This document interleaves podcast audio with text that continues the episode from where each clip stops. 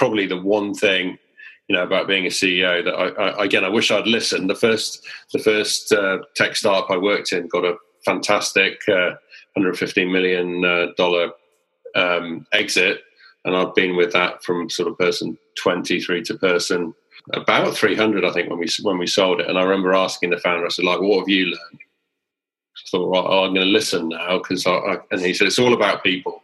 It is absolutely all about people. It's not about technology."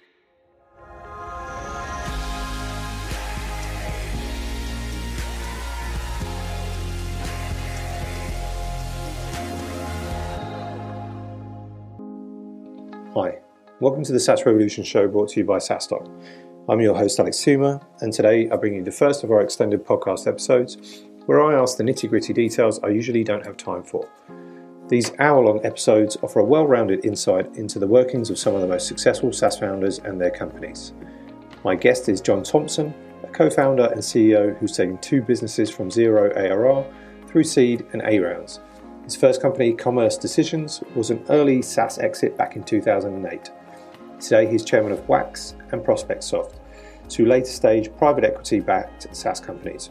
He also works closely with Forward Partners, a London-based seed stage VC funding, advising their B2B SaaS portfolio companies on sales and growth. As he told me in the interview, he has 8 to 9 SaaS CEOs in his life every week. In our chat, we cover everything from fundamentals of building a strong SaaS company and the most important elements for success, through to what has made him a successful CEO, all the way to what was the wake-up call for him to start taking care of his mental and physical health and how he goes about it. Some of John's beliefs may be seen as controversial, but he steadfastly believes in them because they all stem from his own experience, in which with every one good year came with 3 or 4 bad ones. John has been at every SaaS.doc flagship conference to date and will be joining us for a 4th time this October in Dublin. You can sign up for the insider sale at SaaSdoc.com and be the first one to find out when we release our 2-for-1 tickets in April. SaaSdoc is always better with a co-founder or a colleague, so you can cover more ground and learn at multiple tracks and boot camps.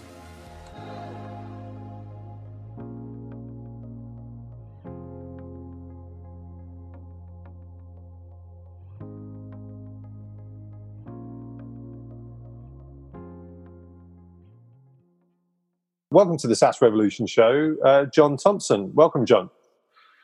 Welcome, everybody, and thanks for having me on, Alex. Looking forward to it. No, it's great to have you on the show. Obviously, I think I've seen you at 3 SaaS docs in a row. I think two of them we've invited you to. One you came off your own accord. I think the very first one. So that's how I connected to you. Yes, I'm a pre-committed member of SaaSdoc community, and really enjoyed all 3 of them actually, and learned some stuff. I came to my first one having already been in SaaS for about 15 years, and I still learnt a load of stuff. So it's a great community, and hopefully I can give something back today. No, excellent. Well, no, definitely you're a part of that. You've been giving back the last couple of years at SaaSdoc via speaking and being involved in, in the CEO workshops, and kind of that's reason why I wanted to invite you on today. Given that you'll get into it yourself, but the history of SaaS that you've had, and your current sort of career, what you're doing with SaaS companies. There's just a lot of interesting stuff that I think we could get into, that you could probably write a book about. We have probably less than an hour or so, but I think it's going to be a really interesting conversation for the audience at home. So yeah, I'm glad you're with us today. But John, I just introduced you as John Thompson, right? If somebody Google John Thompson, probably get 1.5 million. Hits, or quite a common name, certainly in the UK. I didn't give any other background. Who is John Thompson? Yeah, no, I'm definitely on page 4 or 5 of Google. So do let me introduce this John Thompson rather than the piano teacher who tends to come up first in Google. So what I did today actually is I chaired 2 really awesome SaaS companies, Wax Digital and Prospect Soft. They're profitable, later stage, private equity backed SaaS businesses, and I spend probably about half my time between the 2 of them. And then I also work with a bunch of early stage SaaS businesses, particularly in the portfolio of Forward Partners, who are one of the best seed stage VC investors in London, and have quite a nice group of B2B, which is my specialisation, B2B SaaS companies that I work with. And then I'm kind of a coach to a handful of other SaaS CEOs. So between all of that, I have probably 8 or 9 SaaS CEOs in my life on a weekly basis at the moment. I mean, before that, I guess my credentials to provide that help and support are that I've been a SaaS founder and been through the kind of zero ARR through seed through Series A twice, and with one of the companies onto quite a successful exit back in 2008 with a company called Commerce Decisions, which really was quite early in the world of SaaS, in that the whole cycle was done by 2008. It was VC backed. We got about just under 4 times return for our investors, and the claim to fame of that particular software is that it supported some $350 billion worth of procurement projects around the world by now, so quite a well-used piece of SaaS. And then one of my proudest achievement, I went into the office the other day. It's 10 years since I sold the business, and nobody knew who I was, which for me was like, there's a real sense of achievement that I created something that has gone on to absolutely thrive without me. So that's my story.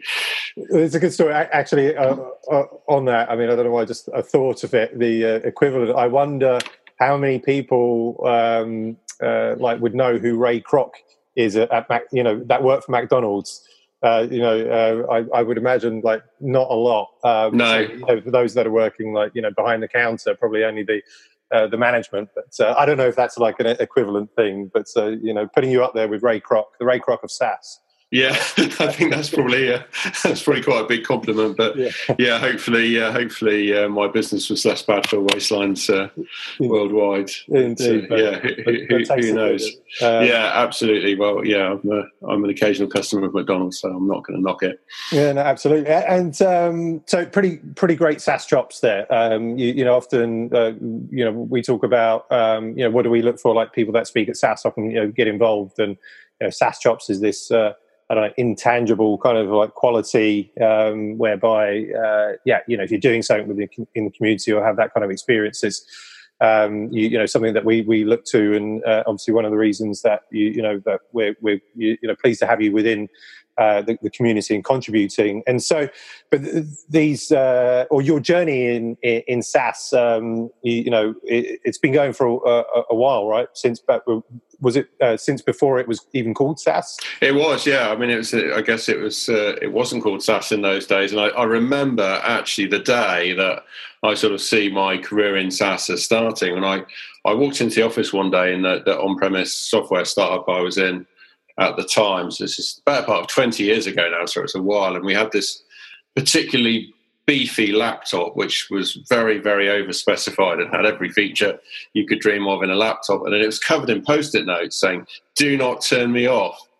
And I went to ask him, "What the hell is that laptop doing running with 'Don't turn me off' on Post-it notes all over it?" And he said, "Well, we haven't got the software in yet because it's taking too long with IT. So I've let someone log in over the internet and use the software as a service on the laptop."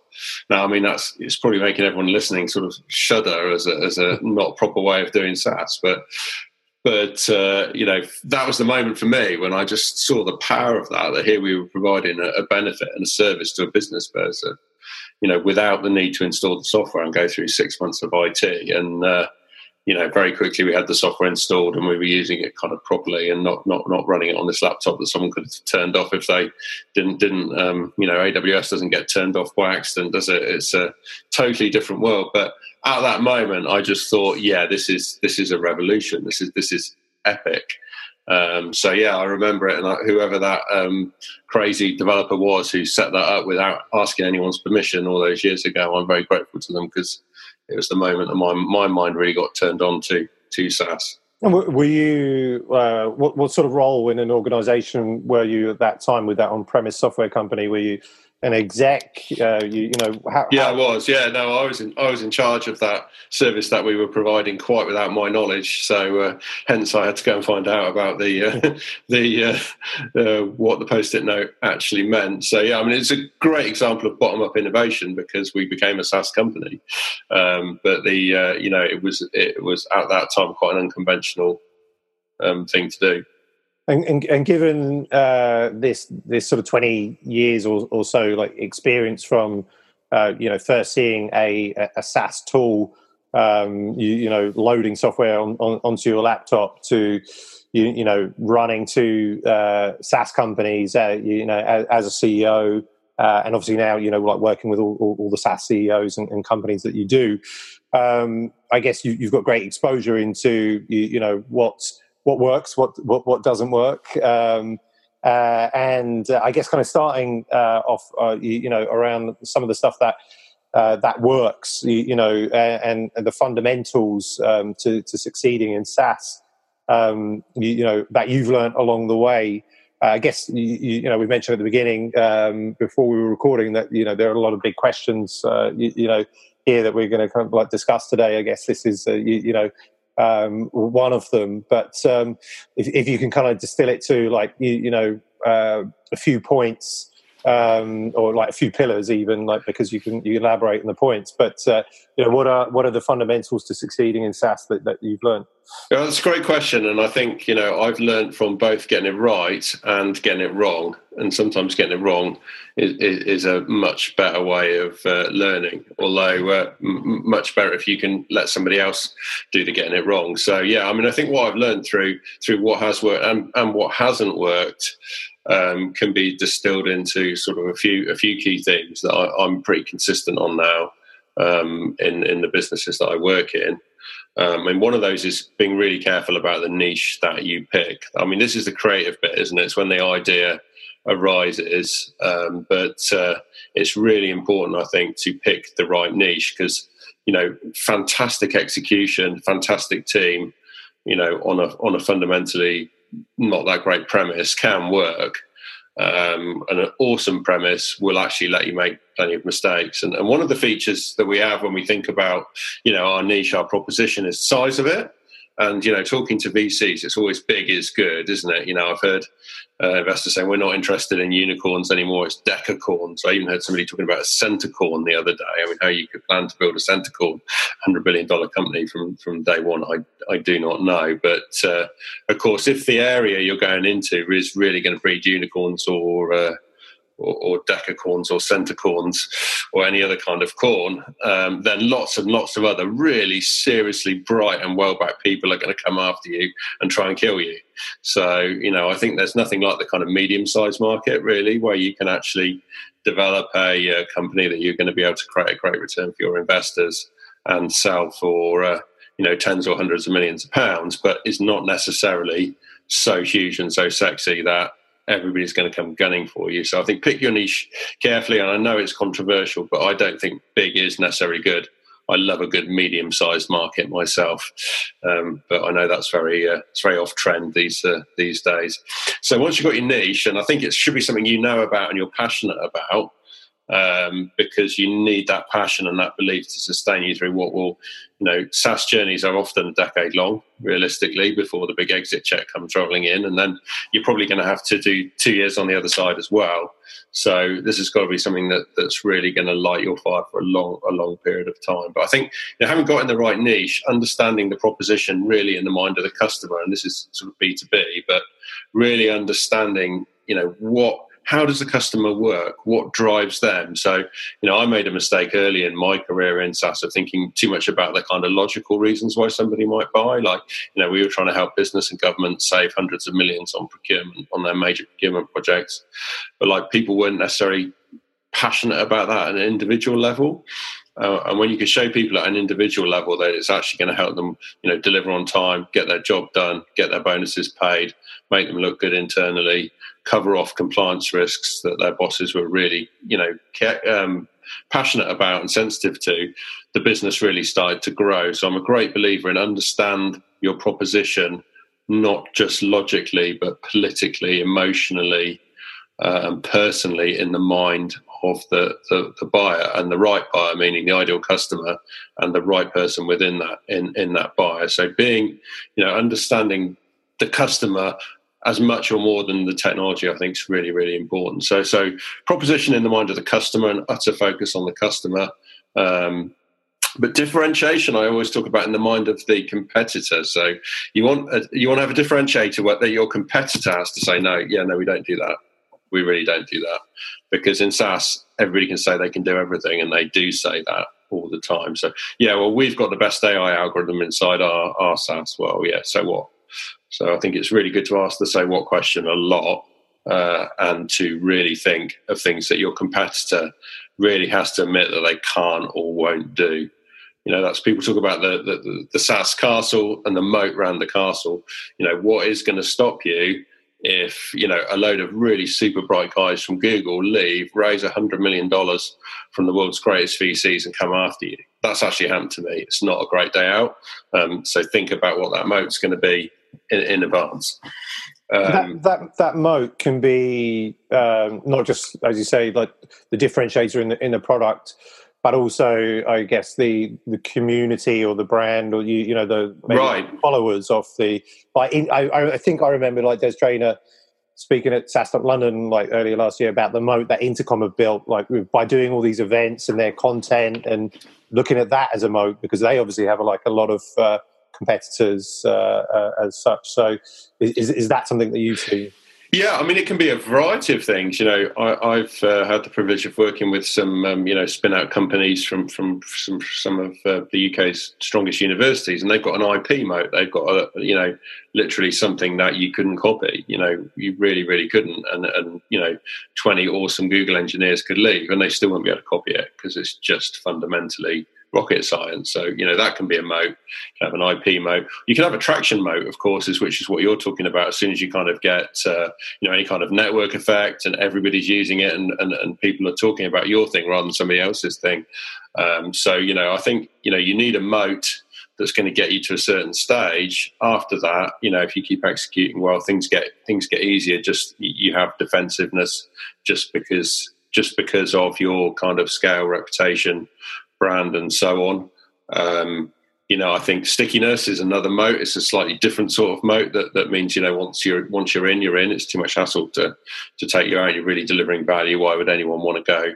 Why would anyone want to go elsewhere? So there's lots of different kinds of moats, and they're different strategies for different companies and for different kinds of plays within SaaS. My point really is, be really clear that you need one. And you need one more all the time because, the underlying technologies of SaaS are maturing all the time. It's always getting easier and quicker to come in and disrupt. So really think about that. Think about, one investor I've worked with who I like, talk about the pre-mortem, where they talk about how it's a bit of a negative meeting, but, it's a 1-hour session on, going forward in time to the point where you failed and thinking about how you got killed, and that's a really good way of thinking about, like, how you're going to keep your moat strong, who could get over it, and as growth-oriented, entrepreneurial, kind of positive type people, it's easy for us not to think about that. So I think, differentiation in the mind of the competitor. What is our competitor going to have to admit they can't or won't do? And I think a good principle in terms of proposition and differentiation is to focus more than feels comfortable. Again, most of us who are entrepreneurs, we're opportunity-driven, and we see this opportunity and that opportunity and that opportunity and that opportunity. We can't choose between them, so we go after all of them. I've been massively guilty of that in my career. I spend more time with my CEOs talking about, what we're not going to do rather than what we are going to do. So I think focus more than feels comfortable is another thing that I've learned quite painfully over the years. And I think the other, this is probably a more obvious one, and maybe all of them are obvious, but ease of use and ease of adoption are just absolute table stakes these days. So, if you've got a absolute awesome bit of SaaS that's going to deliver mind-blowing ROI, but it's a bit of a science project to get it up and running, it's not going to work. Whereas 10 years ago, that was absolutely fine. It just isn't anymore. So, I suppose those are some of the main themes, Alex, that I think I think are a part of being sassy. They're definitely, five great, I think, pillars for SaaS success, or the fundamentals. And given your experience, as a CEO, what you've learned over that time, across the various companies, and one of them successfully exiting. Again, like a ton of learnings that could probably almost certainly be shaped into a book. But like, what are the kind of key learnings that you've had from a CEO perspective? What's great? Being a CEO. What's the hard things? I'm sure there's a lot, right? But yeah, I mean, I think being CEO is the best job in the world and the worst job in the world.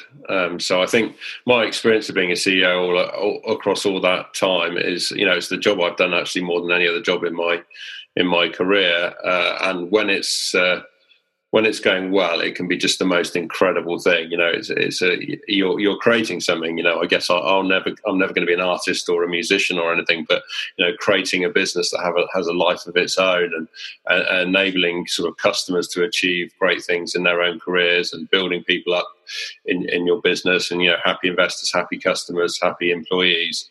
And being right at the heart of all that is just the best thing ever. It really is. Equally, like being at the heart of a load of disappointed investors, unhappy customers, and employees who, the company's not growing fast enough to meet their ambitions. That's kind of not fun. So, I think if you can be killing it, it really does help. But if I look back with honesty on my sort of 23 years in startups, I reckon I was killing it maybe 1 year in three.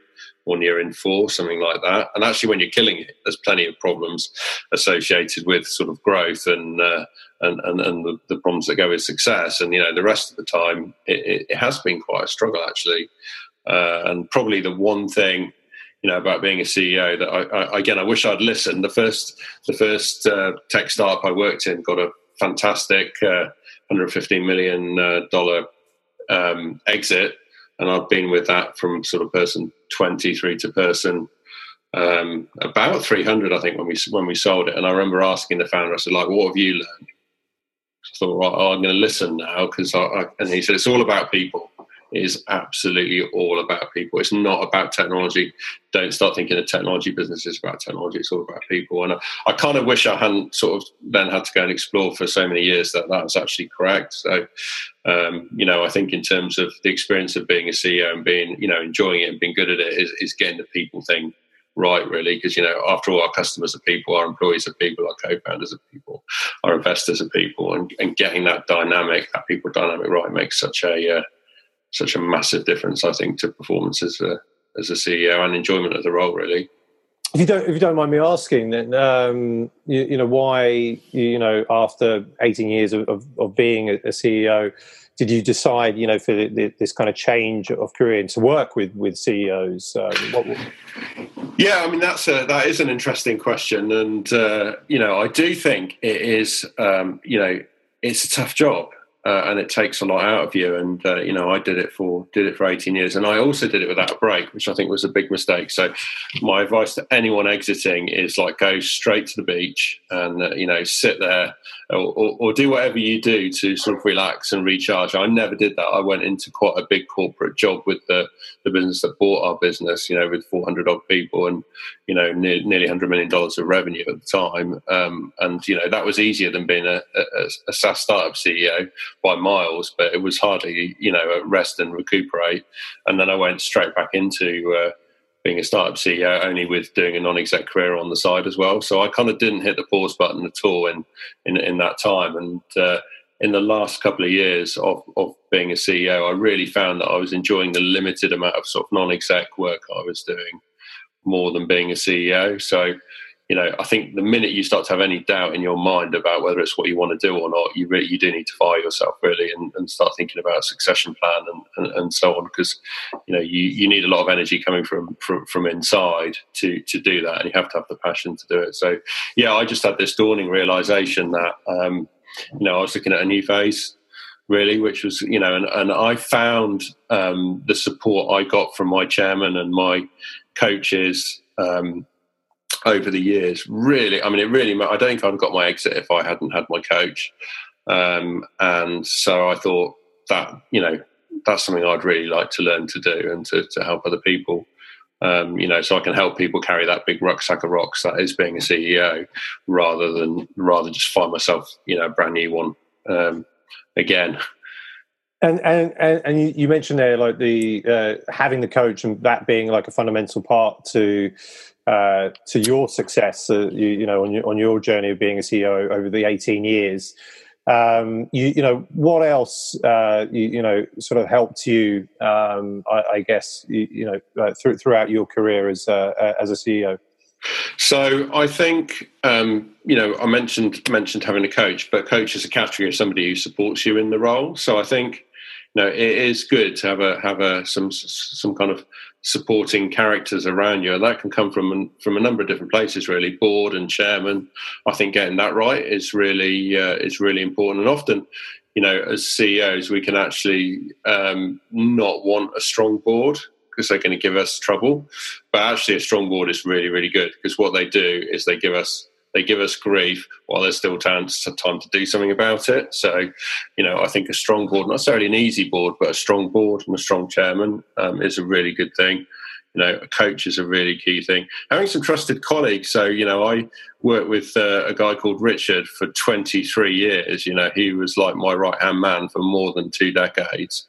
And, you know, would trust him with my life. And just having some colleagues like that around you is really super helpful as well, as is having the right personal assistant. So I think, you know, the importance of a assistant or executive assistant can be really underplayed, and it can be seen as, you know, a minor role. I don't think it is. I think it's a massive, massive role if you get the right person, and it can really help you. So I think, you know, being successful is about you know, having the right supporting characters around you at all levels, really, in the organisation, from the highest paid board member to the lowest paid sort of exec assistant. All of those people can make a huge difference to the journey.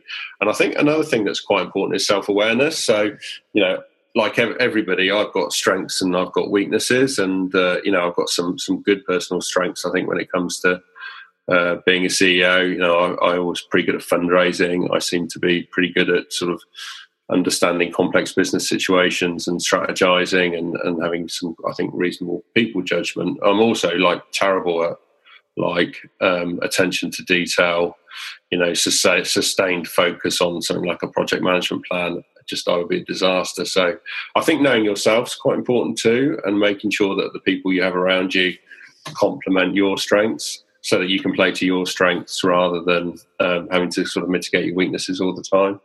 So, yeah, I think support is super important. Knowing yourself's pretty important too. When should in your opinion, should a CEO get a coach or like an exec coach? And also, actually, I'm just curious, like, when should a CEO get an executive assistant as well? Like, you know, when is the right time? Is there a certain size that you've seen with you know, the companies that you work with or that you experience when, you know, either of these things you know, come into play?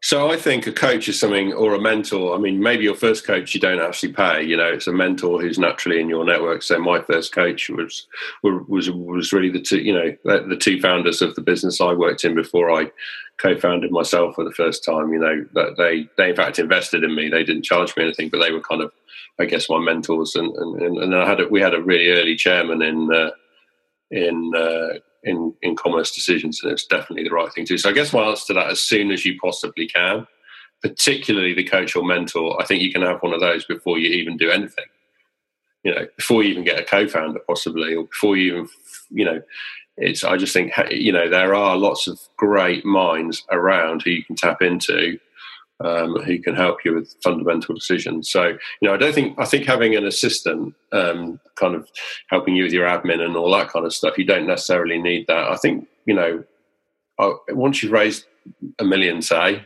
slightly arbitrary number, but what we, you know, a decent sized seed round, I think, do it, because, you know, I remember one afternoon I spent like booking a few flights, and, you know, I guess now I'm finding it again. Now I'm independent. You know, I spent like I booked a few flights. I like did a load of expenses, and you know, I'm spending like loads. Now I don't have a PA for the first time in 20 years. You know, it takes a load of time which you could spend on doing something much more strategic. So, yeah, as soon as possible on all fronts, really, as soon as you can afford it. And if you can't, blag the help as much as you can. Yeah, absolutely, and I agree with everything there. But in fact, like I mean, we're not a SaaS company, obviously, but. I've been, thinking about getting in an exec coach as we enter, to our fourth year, as a business. But like, I think not having a coach or a mentor for the first 3 years is something that, I mean, it is what it is, but it would have I think really kind of like helped us, avoid, a ton of mistakes that we've made along the way. And I think, just accelerated, learning, as a founder and CEO. So definitely something that I would recommend. You talked about, the role of the CEO being, it's the best job, but it's also the worst job, and it has the highs and it has the lows. What are some of the struggles that you've personally had, as a CEO, maybe even some of the struggles that you commonly see as well in SaaS CEOs? Yeah, I mean, I think I'm sort of unique in saying that, it is all about people, and people is where a lot of things go wrong. So, I mean, I think the kind of the scientific studies have shown that startup failure, people conflict and co-founder issues and so on are some of the most challenging sort of barriers to startups meeting their true potential. And haven't been let off. I can't say that I've had 23 years of total peace and harmony with every single person that I've had the pleasure of, working with. And I think, you do sit there as the CEO in the middle of your customers, your employees, the management team, your co-founders, your investors. And as a CEO, people, aren't happy with you all the time. They just not.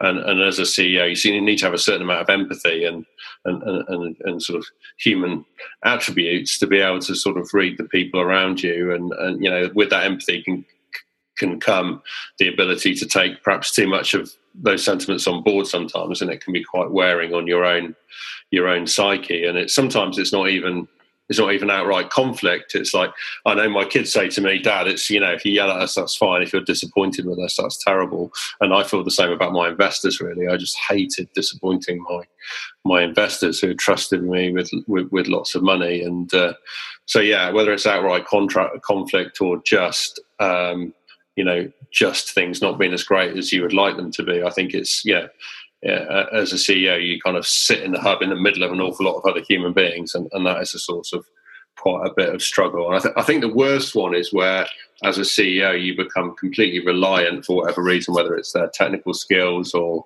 their relationships or whatever it is, with somebody whose behaviours or performance just aren't making you happy, but you can't really do anything about it because you're the CEO, you're responsible. But if you're responsible for some performance and behaviour that you feel you can't control, I think that's a really hard dynamic, and I've seen that.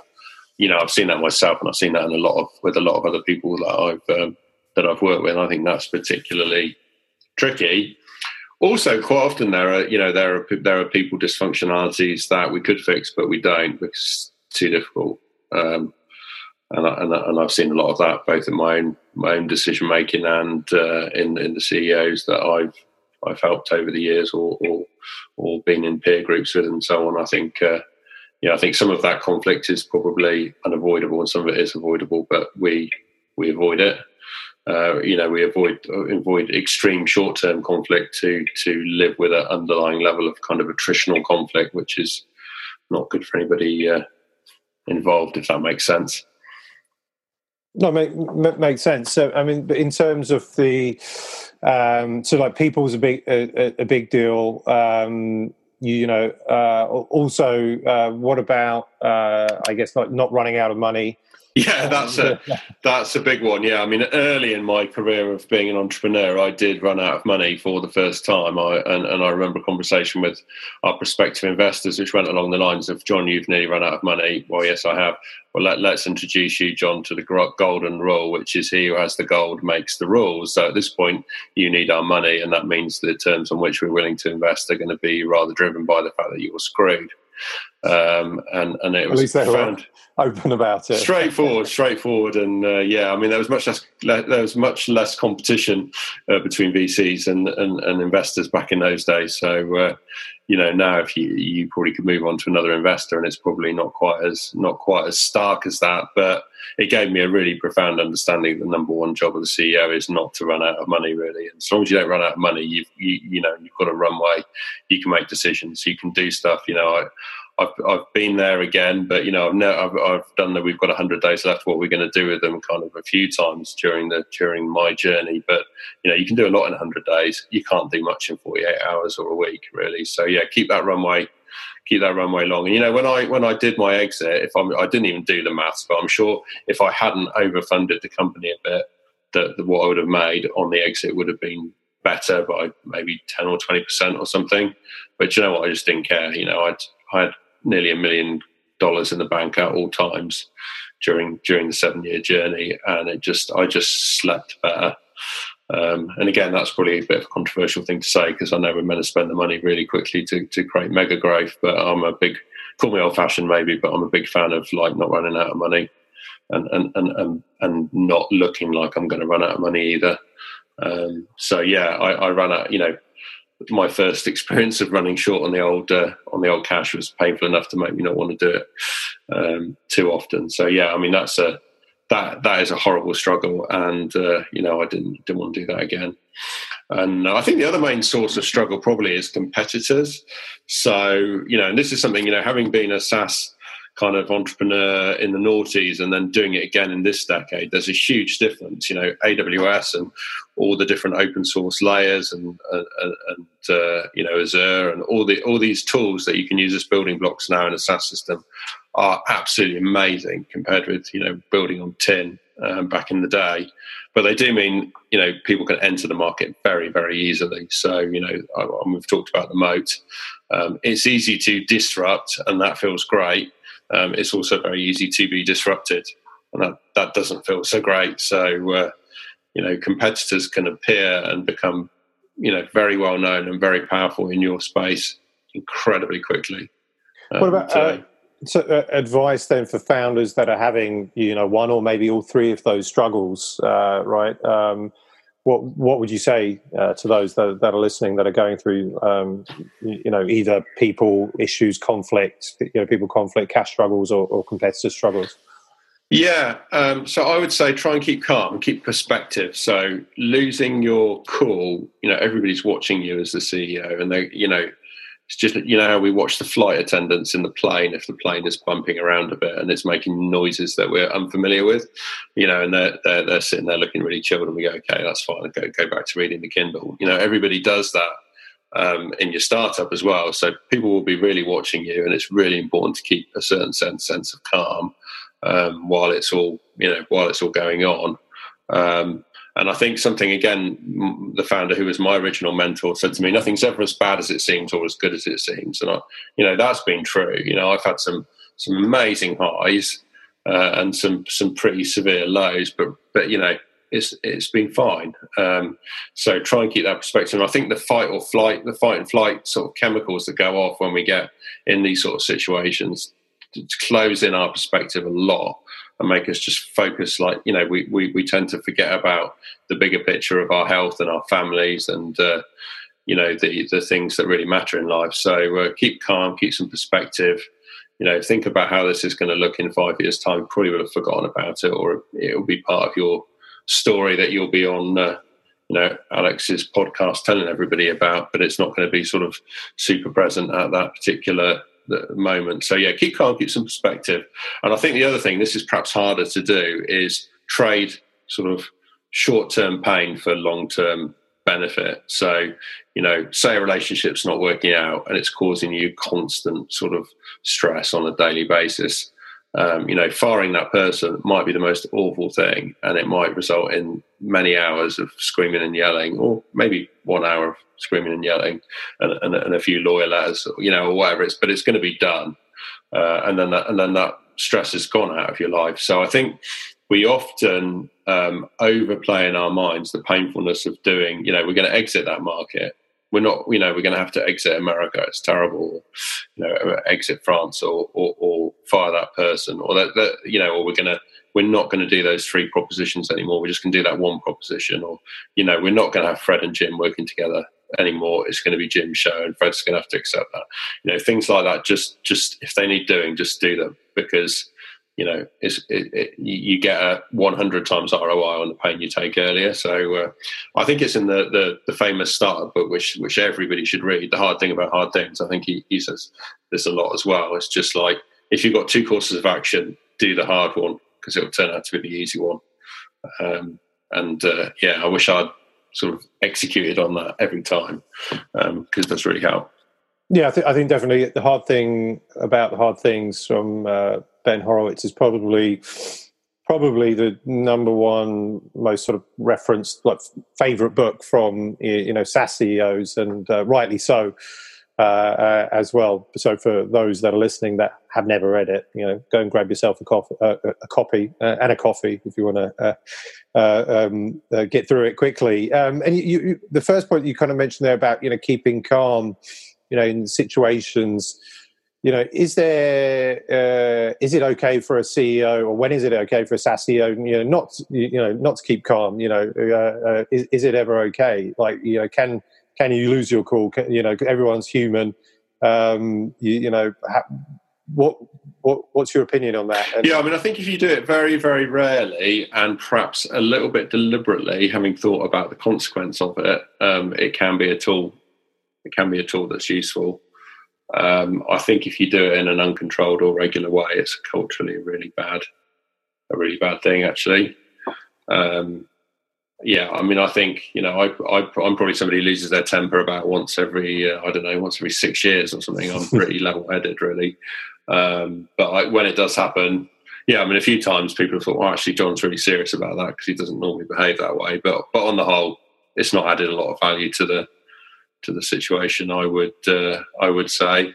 Not having consequences for people's behaviour or performance, not being in line with the culture and objectives of the organisation, that's really important. So, I think consequences need to be delivered, but a consequence of being yelled at is not I don't think that's a really beneficial consequence. I think, giving people, firm feedback in a one-to-one situation, and if necessary, firing them if they're not going to really get on the train and fit in with the company are the right things to do. I don't think yelling at anyone tends to add a lot of value. I think if you want to go home and please don't shout at the wife and kids, but shout at the trees in the back garden, or go to a box exercise class or whatever. I think there's ways to let it out that are more helpful than losing your cool in the office. You mentioned earlier in terms of your first mentors were, I guess, the founders of the company that you were working for before you became an entrepreneur, and subsequently you've had exec coaches as well on your journey. But how do people go about finding mentors and exec coaches? Yeah, well, the way I did it actually was my investors were terribly keen on me having a chairman, and this is when I guess I was 29, 30 at the time. I thought I need a chairman like a hole in the head. I've just taken this huge risk with my career so that I can be the CEO, and I have people telling me what to do. And I was worried a chairman would tell me what to do, which is, of course, rubbish. And I learned that over the years. But but what I did as a consequence of that kind of misconception actually worked really well for me, because I kind of went and did a chairman search and talked to some potential chairman of the business. And then the one that I liked the most, I said, you know what, I don't really want a chairman, but I'd love you to be my coach. I'd love to work with you just 2 hours a month. Would you be up for that? I think it would be fun. I'll pay a cracking hourly rate for it. And the guy agreed, and I worked with him for over 10 years, and I almost feel guilty for the fact that he didn't get any equity in the business. But the fact that he was a chairman as well as a coach was absolutely brilliant for me, because I think, you know, you don't need the experience of being a CEO to be a CEO coach, but if you don't have it, you're bringing more, I would say, the coaching skills, the therapeutic skills, helping people reflect and helping people think, which is really, really important. But actually, you don't have the power of shared experience. So, you know, if my coach, because he'd been there and done that, you know, I'd talk him through a situation, I'd be all uptight, and he would talk. So, well, yeah, I mean, that's something similar that's happened to me a couple of times, and relate the story. This is what I did and why. And you can kind of play with that experience. The first thing it does is creates perspective. So you think, okay, so, you know, I thought this was something really, really bad that just happened to me only in a very personal way, rather than it being a very general sort of business situation, whatever it's, oh, yeah, well, you know, the 5 times I've had super aggressive lawyer letters sent to me, this is what I did. You know, it, just the fact that it's happened to somebody who you trust before just reduces the temperature. And then you can look at what they did and how it ended, sometimes well, sometimes badly. So you do need a coach who's willing to be open about their own mistakes. And then I'd work with him to come up with a plan. And some of those plans were great. And he would hold me to account as well, you know, and we'd talk about, well, what are you going to do about it, John? Okay, well, I really need to do this. Well, are you going to do it? Yeah. So next month when we sit down, we'll have a chat about what you did. Is that what you want? Yeah, I want to do that. And it just, you know, when you don't have people telling you what to do, because you do have the autonomy and freedom of being the CEO, it's good to have that kind of voluntary accountability to a coach, and having somebody who you know was older, more experienced than me, I found really, really useful. So, yeah, I mean, I don't know whether that's a repeatable hint or tip for anyone to sort of start a chairman search and then degrade it down into just a coach search. The other thing is, you know, a practical way of doing it is to talk to other people who've got a great coach, you know, in your network. And it's hard when we're really busy to actually devote a lot of effort into meeting the right coach as well, but having the right one versus the wrong one, I think, is really important. So, you know, go and chat to a few different coaches, see how the chemistry goes, really would be my recommendation on that. But for me, and it is just for me, there's real power in shareable experience. So you want the person you're dealing with. They don't have to have maybe they don't even need to run a SaaS company necessarily, but they need to have done something sufficiently similar to have shareable experience with you. Were there any times during your 18 years as CEO that you felt like giving up? And I guess second part to that was, you know, were your executive coaches and mentors, you know, if you did ever feel like giving up, you know, were they there, like, on hand to, you know, talk about that feelings, or did you share those feelings, or were you scared to actually... I can't share these feelings because, you know, I've got, you know, VC money in the company, et cetera. You know, like, how would you deal with those thoughts? Yeah, I mean, that's what a coach is brilliant for. So if you can't share those kind of, you know, existential kind of anxieties with your coach, you haven't got the right coach. You shouldn't be holding anything back from your coach. So yeah, you know, well, yes, I did feel like giving up quite often, really, during. Well, I say quite often. There were a number of periods over that 18 years that it wasn't great. And yes, I did share those experiences with my coach. And in fact, you know, when I actually did end my CEO career, because I didn't end it with an exit, I ended it with a CEO change, which I think was absolutely the right thing for the company and the right thing for me. But I worked with my coach to talk about, you know, how could I do that in a way that was going to be okay, you know, and in accordance with my values and with accordance with my respect for investor money and, you know, the interests of the company and so on. So, you know, something that, you know, starts as a bad feeling can turn into a really positive plan, I think, if you've got the right coach. And sometimes it's like, you know, that's only one occasion in my entire career where I've done something as fundamental as that, I guess. Quite often your coach can just give you a pat on the back and a cup of tea and tell you you're great, which people don't tend to do very often when you're the CEO, and send you on your way and help you gain some perspective. So, yeah, I mean, I think a coach can help you with, you know, when you're going through doubt, which really you should get through, but also, you know, if you are in the wrong place at the wrong time or you really do need to sell your company or change a key person, even yourself, your coach can be great on that. And you don't have to do what they say, which is the beautiful thing about it as well. You know, it's a, they're kind of helping you reflect and think about your own position. So yeah, I mean, I probably was coached through maybe probably 12 or 13 years of my executive career, and sometimes I'd go from a monthly chat and I think, oh, that was a bit of a waste of a trip. Sometimes I'd get something out of it, and at other times I got something from it that was absolutely fundamental to the direction of the business, really. And when I did find myself killing it, I felt less need for coaching, and that's when I took some gaps. I think that was a mistake, actually. You just kind of keep on, it's like, you know, saying, I feel really great, so I'm going to stop exercising. It's a bit like that, really.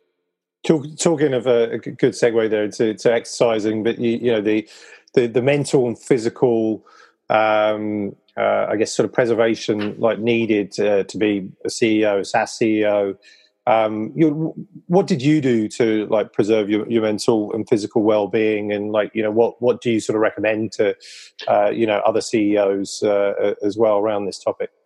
Yeah, well, I think it's a really key topic, and I'm really, really pleased that it's becoming a bit more acceptable, I think, culturally, to talk about it now, which perhaps at the start of my CEO career really wasn't. And, you know, those fight or flight chemicals, they, you know, if you're in any way typical, they'll be flooding around your body a lot, you know, when you're CEO and you're constantly dealing with crisis and threats and conflicts, and those chemicals are out to get you. You know, these days, you know, when we have a SaaS outage, you know, we don't need to run away from the lion, but that still kind of happens in our body, and it is actually really bad. And I've talked about my original mentor, and you know, he made a great deal of money and ran a successful company and was a wonderful leader, and you know, a handful of years after the exit, he went to you know, went to buy a sandwich and died of a heart attack, and that really got me thinking about health and well-being. And you know, that guy just created an awesome company and played an awesome part in the lives of, you know, several hundred employees, but you know, I wondered to what extent there was a connection between that and his health. And you know, I've seen it happen to another guy that I work with closely, who sadly passed away in his 50s. So you know, I think it's a real problem. And myself, when I've raised money, I remember I don't know if people remember the week where there was a sniper running around in Washington DC, randomly shooting people. And one of my investors, obviously having a heart of gold, phoned me up.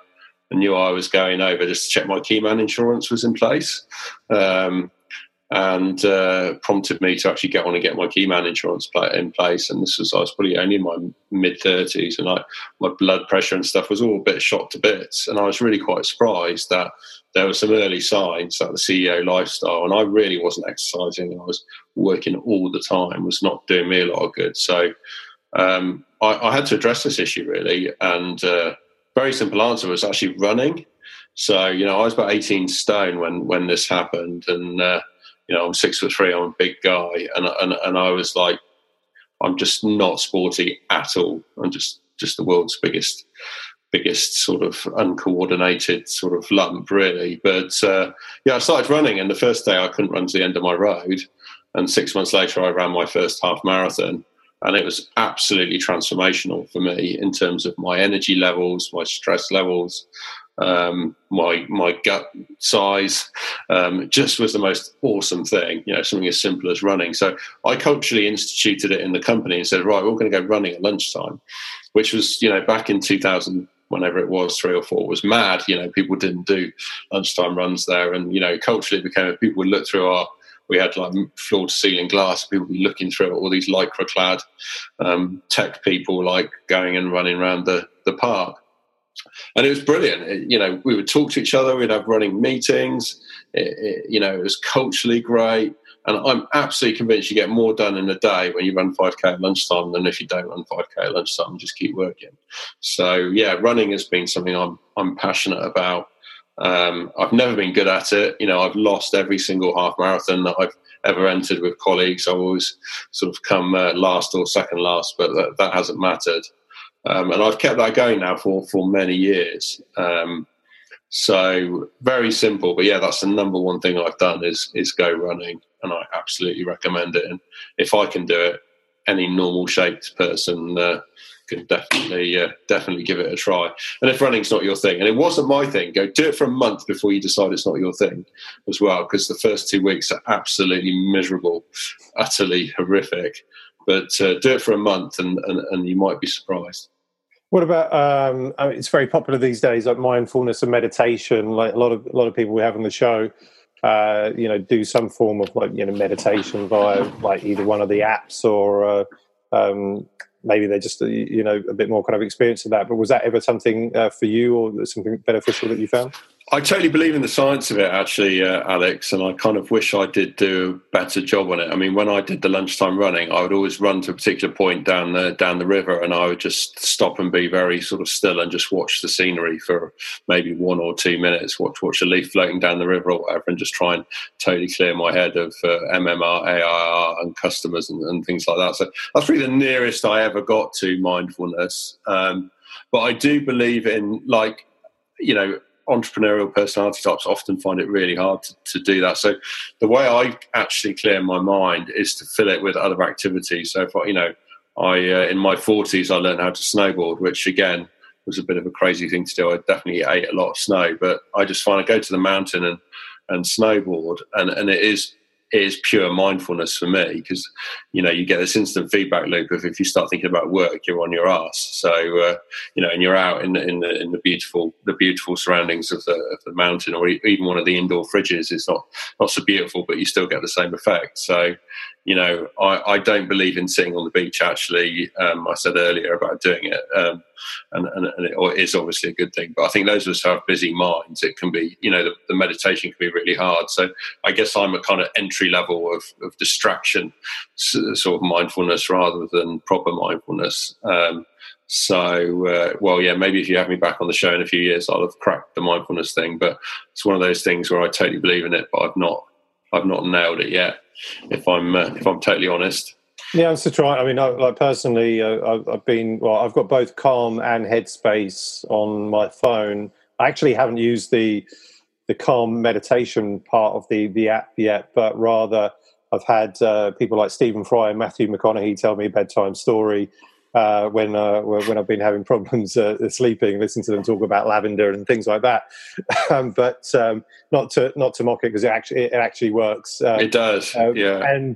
But Headspace, I've used and been going through the programs, but I just find I'm not very consistent at it. And I've done it on the train and just tried to see, is anybody actually looking at me, or do they realise when my eyes are closed that I'm meditating, for 10 minutes and doing some funny breathing. But it's something I want to do more of, because you do feel the benefits of it. Yeah. And you touched on sleep there, which I think is a hugely important subject. And, I've had long periods of my career where my sleep has been troubled, I think, because of, mind being busy with work things. And I read a book recently, Why We Sleep. I don't know if you've heard of that book. It's a cracking read, and you read that and you realise, okay, the extent to which sleep is attached to our performance and our health is just, is really a scientific fact these days, and that changed my thinking a lot about sleep. And I track it quite religiously with my Fitbit, and it is a KPI now in my life. So I think alongside exercise and mindfulness and diet, sleep is a KPI we should care about a lot. You've spoken a lot before around resilience and the fact that it's not an infinite resource. Yeah. Tell us a little bit more about that. Yeah, I mean, I remember sort of when it started to become okay to talk about stuff like this. I remember an investor saying, well, our approach to mental health in startups is to hire resilient people. You're resilient or you're not. And, if we're putting money into your company, you've got to be resilient. And that's just the way it is. And I think that's, that's kind of the old way of thinking about this, perhaps. I'm sure it's true. I mean, it's better to be a resilient person than not a resilient person. And, being a CEO of a SaaS company is not for everybody. You do need quite a bit of resilience. But my view is, it doesn't matter if you're the most resilient person in the world, you do need to treat your resilience level as something you can use. So I think we all have a different kind of amount of it. If you imagine a bucket full of resilience, everybody's got a bucket. It might be a big bucket or a small bucket, and we can pour stuff in the top to make us more resilient, if you like, to top up our resilience. And we can also try and, if you like, plug the holes in the bucket just to stop using up resilience. So I think that's a really helpful way to think about resilience, and to think about, there are going to be times in our journeys where we are going to use that resilience up at a fast rate. So we can do sprints where we start late and we work all day and we work all night and we don't talk to our significant others. And, you can do that. But if you're aware you're draining the bucket of resilience, I think that's important, and overwork and stress and conflict, lack of sleep, lack of holidays, poor relationships at work and at home. Those things can just use up our resilience. When we've got a virus in the winter, we have less resilience at that point. So, resilience management, I think, think of it like a KPI, think every month, maybe with your coach, what have I done to pour some resilience in, this month? Okay. I've been snowboarding for 2 days and, I had a weekend away with the family and, I've achieved 7 hours, 15 minutes, average on sleep or whatever it is, but just, and everybody's different, but I think it's really important to be thinking about how we're filling up the bucket of resilience. And what's interesting is, quite often it's not either there or not there. It also starts to run out slowly. So I think, when you're down to, when the fuel gauge on resilience is starting to flash, and it needs refilling, performance starts to be affected. And what comes out is our stress behaviors. So, we all have behaviors, how we behave when we're in flow and and everything's going well, and then we have average behaviors, and then I think we have stress behaviors, when resilience is running out, and those tend to be not pretty. So my stress behaviors, I become a little bit morose and a little bit withdrawn. Other people might become angry or start blaming other people, or whatever it is, but it's rarely that our stress behaviors are better than our healthy behaviors. And of course, when everybody starts hitting their stress behaviours at the same time, it then goes into a really negative sort of feedback loop. So, and I think if we run the bucket out completely, we can stuff our mental health up, and that does happen even to those of us who consider ourselves to be quite resilient executives. So, yeah, I mean that's kind of the way I think about that. And I didn't think about it like that 15 years ago. I'm much more active in managing it now, and I think you can get away with it more when you're 25 than when you're 45 as well. I'm not being ageist in saying that. I think the age I am now, I have much better judgment, but a bit less energy, and it's just naturally part of the journey of life, isn't it? And it's worth kind of thinking about that as well. From a you can run longer and harder sprints, I think, on resilience when you're a bit younger. So ways to top up the resilience and the resilience bucket then, like as you said, like things like getting good sleep, having a holiday, any other kind of things? Yeah, I mean, I think booze doesn't help build resilience. Booze can be really great at the, nice half bottle of nice cool white wine at the end of a stressful day at the office. It's great, but it's not that's deducting from the bucket. It's not adding to the bucket. So, I drink a lot less than I used to, and I think that's a good thing. But I think also getting support. So, having a great coach, a great chairman, a great PA, if possible, a great life partner. I've been blessed with that over the last decade or so, and it has really helped me, to be resilient. So, being supported. I think breaks, like a 2-week break is great. It might just be utterly unrealistic at early stages of company development, but like an action-packed 4-day sort of weekend. For me, it's snowboarding or sailing, but whatever it is, there will be a change of context. Can be really, really good.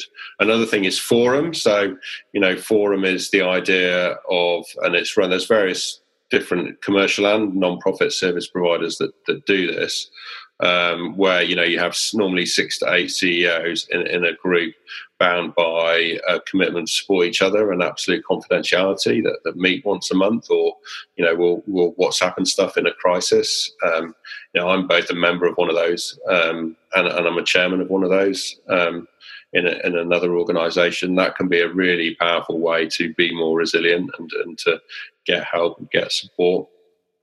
I think also having a plan can help. It sounds a strange thing to say, but, you know, we were talking about, do you ever feel like giving up? But, you know, if you've got a plan that says, you know, I'm going to give this another year, I'm going to do this, this, and this, and this is how I'm going to measure whether, you know, course of action A or course of action B. I think, you know, if you've got a clear plan about where you're going, and then, you know, events happen, you can think, okay, well, this is data that I'm going to feed into my plan and my decision, rather than thinking, this is a calamitous thing that's happened to my ego, or a really brilliant thing that's happened to me. If you can kind of see events as fitting into the framework of a plan that you've made. And I remember doing that with my coach and my chairman, you know, having a plan for the future that you're then sort of working on. That again can be helpful in making you resilient and can help keep that perspective. Can CEOs succeed without having, you know, much resilience? No, I mean, I do think you need, unless you're extraordinarily lucky, I think you do need a decent sized bucket of resilience in your psyche, I think, or I think it's helpful to have that. But I do also think that, you know, I've talked about there about how do you fill up the bucket of resilience, but also, you know, there are ways of actually using less of your, you know, less of those capacities of resilience.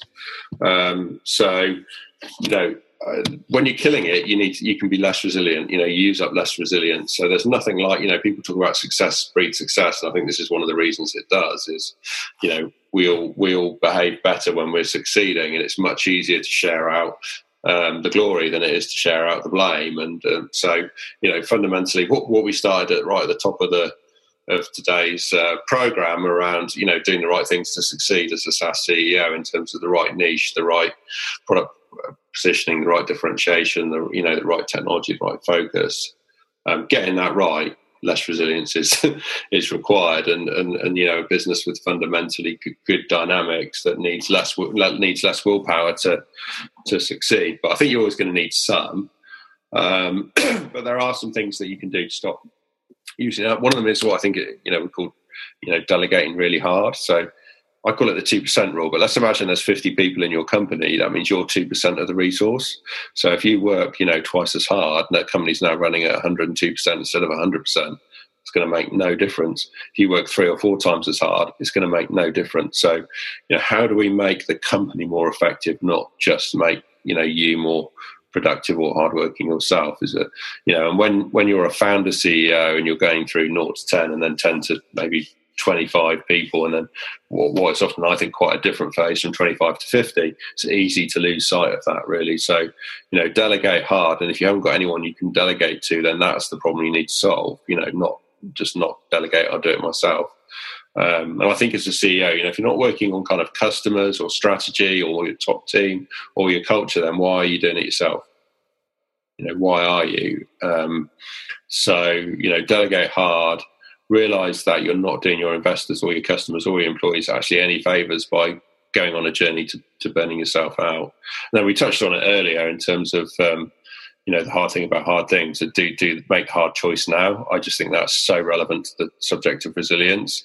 It's like, give yourself a really crappy day today and sort it out, and then have a great year. You know, I think that's a really important way of thinking about use of resilience.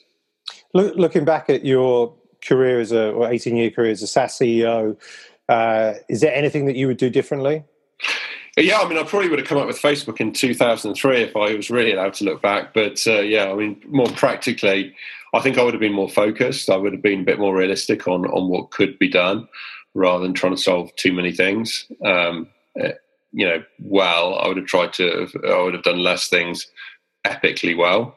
So more focus. I think I would have spent more time externally with customers and really understanding the mind of the customer, rather than understanding the mind of my own employees. So I think it's where I tended to focus. So I think, yeah, more focus generally, but particularly on customers.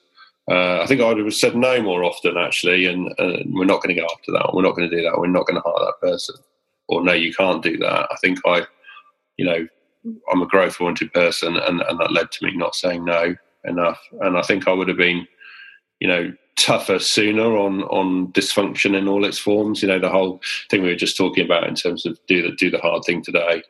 I learned that lesson so many times, and then didn't.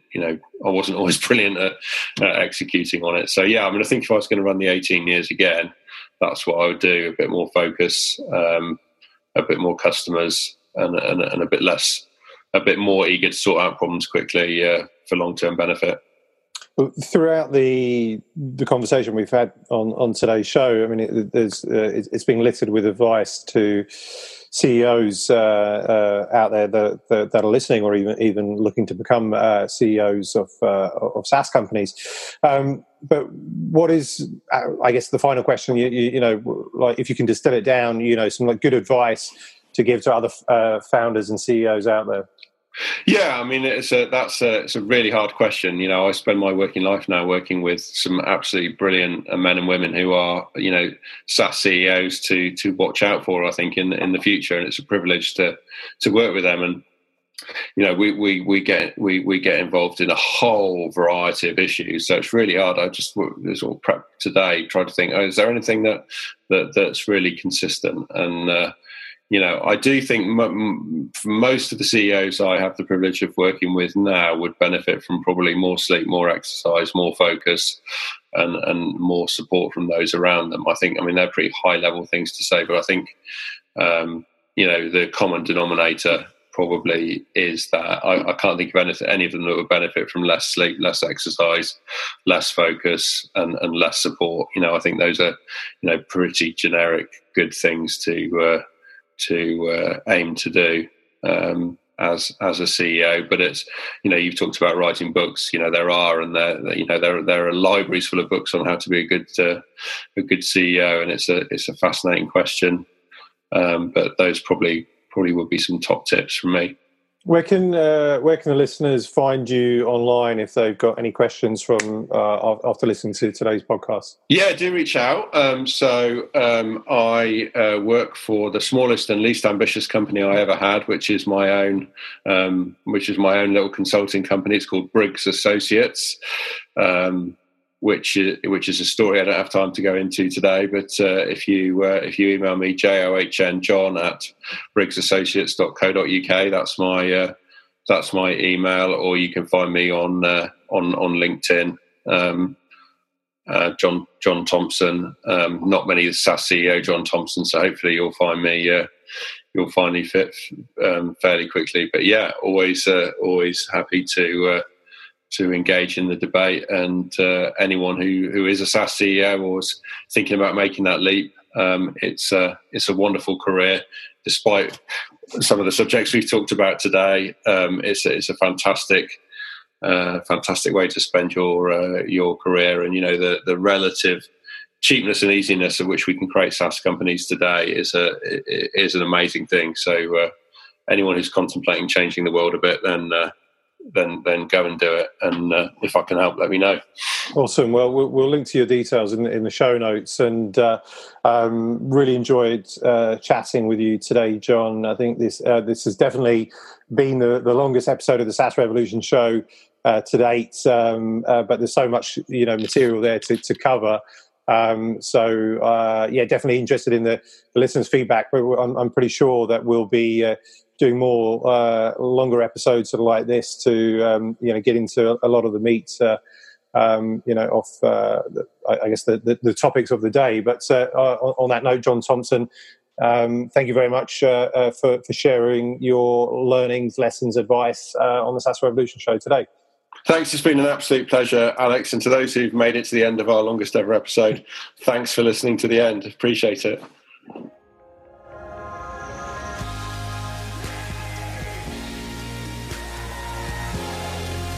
I hope you've enjoyed this extended episode and have written down some of the amazing advice John Thompson offers us. Let us know if you like this longer format by leaving a review and a rating on Apple iTunes or wherever you get your podcast, or by reaching out on Twitter @SaaSDoc. Thanks for listening. See you next time.